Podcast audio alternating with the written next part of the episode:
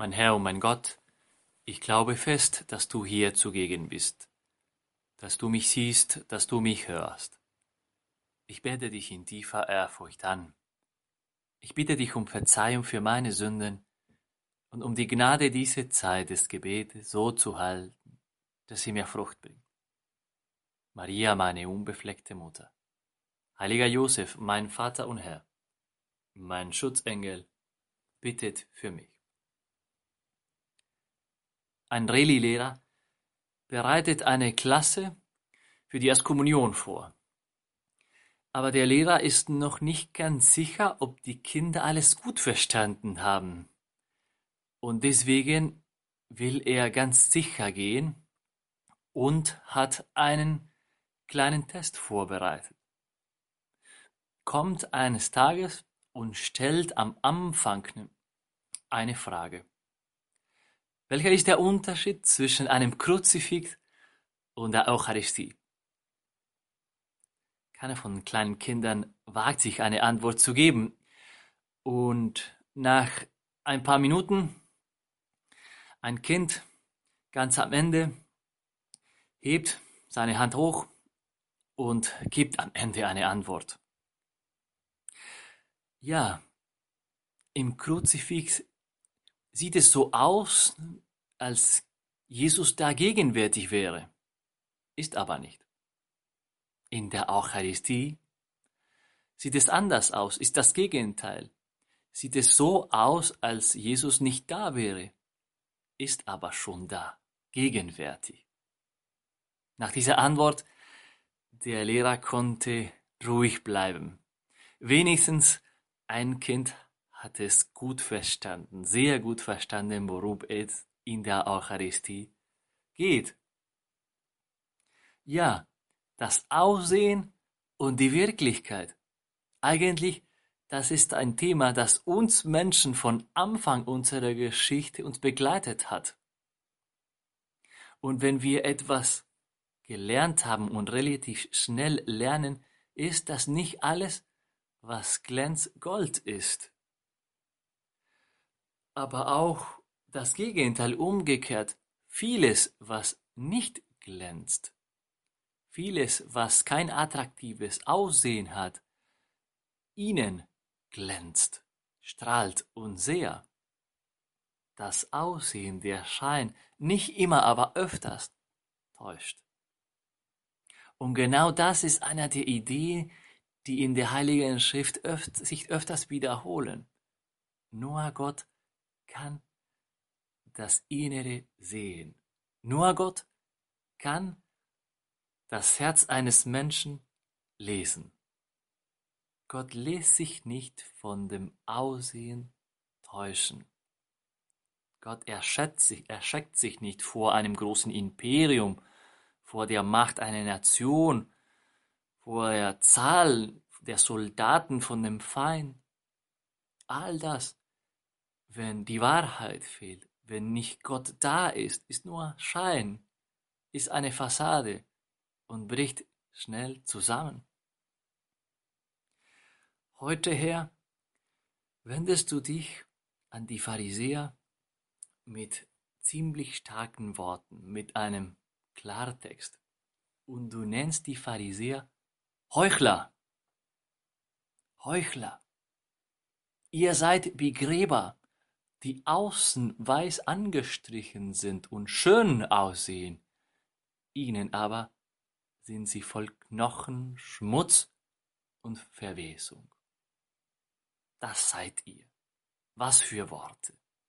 Von draußen Glanz, aber ich kenne euch, und ihnen seid ihr tot von draußen, ihr erfüllt, ja, das Gesetz fast perfekt vorbildlich, aber euer Herz ist so weit weg, so entfernt von dem wahren Willen Gottes. Ihr erfüllt, ja, bis zu den letzten Kleinigkeiten. Niemand zweifelt daran. Aber ihr liebt nicht. Ihr seid wie. Diese Worte kann nur Christus sprechen. Diese Worte kann nur Gott über einen Menschen sagen, weil er kennt das Innere eines Menschen. Nur er kann diese Diagnose machen. Nur du, Herr. Ja, nur du, Herr, kannst einige Worte über uns Menschen sagen. Und wenn wir versuchen, sowas über andere Menschen zu sagen, mit hoher Wahrscheinlichkeit, wenn nicht mit Sicherheit, werden wir uns vertun, werden wir etwas Falsches sagen. Wie jemand vor einiger Zeit mir gesagt hat, schau mal, wenn es darum geht, über etwas über jemanden zu sagen, wenn du nicht alles weißt, dann weißt du nichts. Wenn du nicht alles weißt, dann weißt du nichts.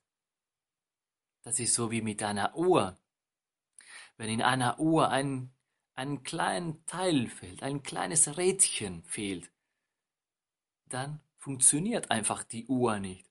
Entweder hast du alle Teile oder die Uhr funktioniert nicht und wenn schon, dann gibt diese Uhr nicht die genaue Uhrzeit. Wenn du etwas, wenn du nicht alles von jemandem weißt, dann weißt du über diese Person mit hoher Wahrscheinlichkeit nichts. Und klar, weil es ist unmöglich ist, dass wir alles über jemanden wissen und nicht nur alles, sondern auch seiner Innerlichkeit, sein Herz lesen können, dann in Wirklichkeit wissen wir ganz wenig über die Menschen. Und vieles, was wir in diesem Bereich sagen und sprechen, ist ja wahrscheinlich nicht richtig. Was bedeutet das für uns heute? In dieser Zeit des Gebetes schlage ich dir vor, zwei konkrete Fehler zu machen. Ich schlage vor, zwei konkrete Fehler zu vermeiden. Der erste ist, mit unserem Gedanken negativ urteilen. Mit den Gedanken negativ urteilen. Zweiter Fehler ist, mit der Fantasie zu idealisieren. Mit den Gedanken negativ urteilen. Urteilen und negativ urteilen bedeutet einen, eine Momentaufnahme zu machen. Und in dieser Aufnahme reduzieren wir die Person zu diesem Augenblick, zu diesem Punkt. Aber eigentlich das Leben eines Menschen, unser Leben, ist nicht eine Aufnahme, ist nicht ein Bild, ist ein Film, wenn wir so sagen wollen. Und in einem Film, in einem richtigen Film ändern sich die Dinge. Viel ändert sich die Handlung, und die letzten Minuten eines Filmes sind entscheidend für das Ganze. Vieles kann sich ändern. Vieles kann sich ändern, auch in den letzten Minuten. Vieles kommt ans Tageslicht, vieles Neues.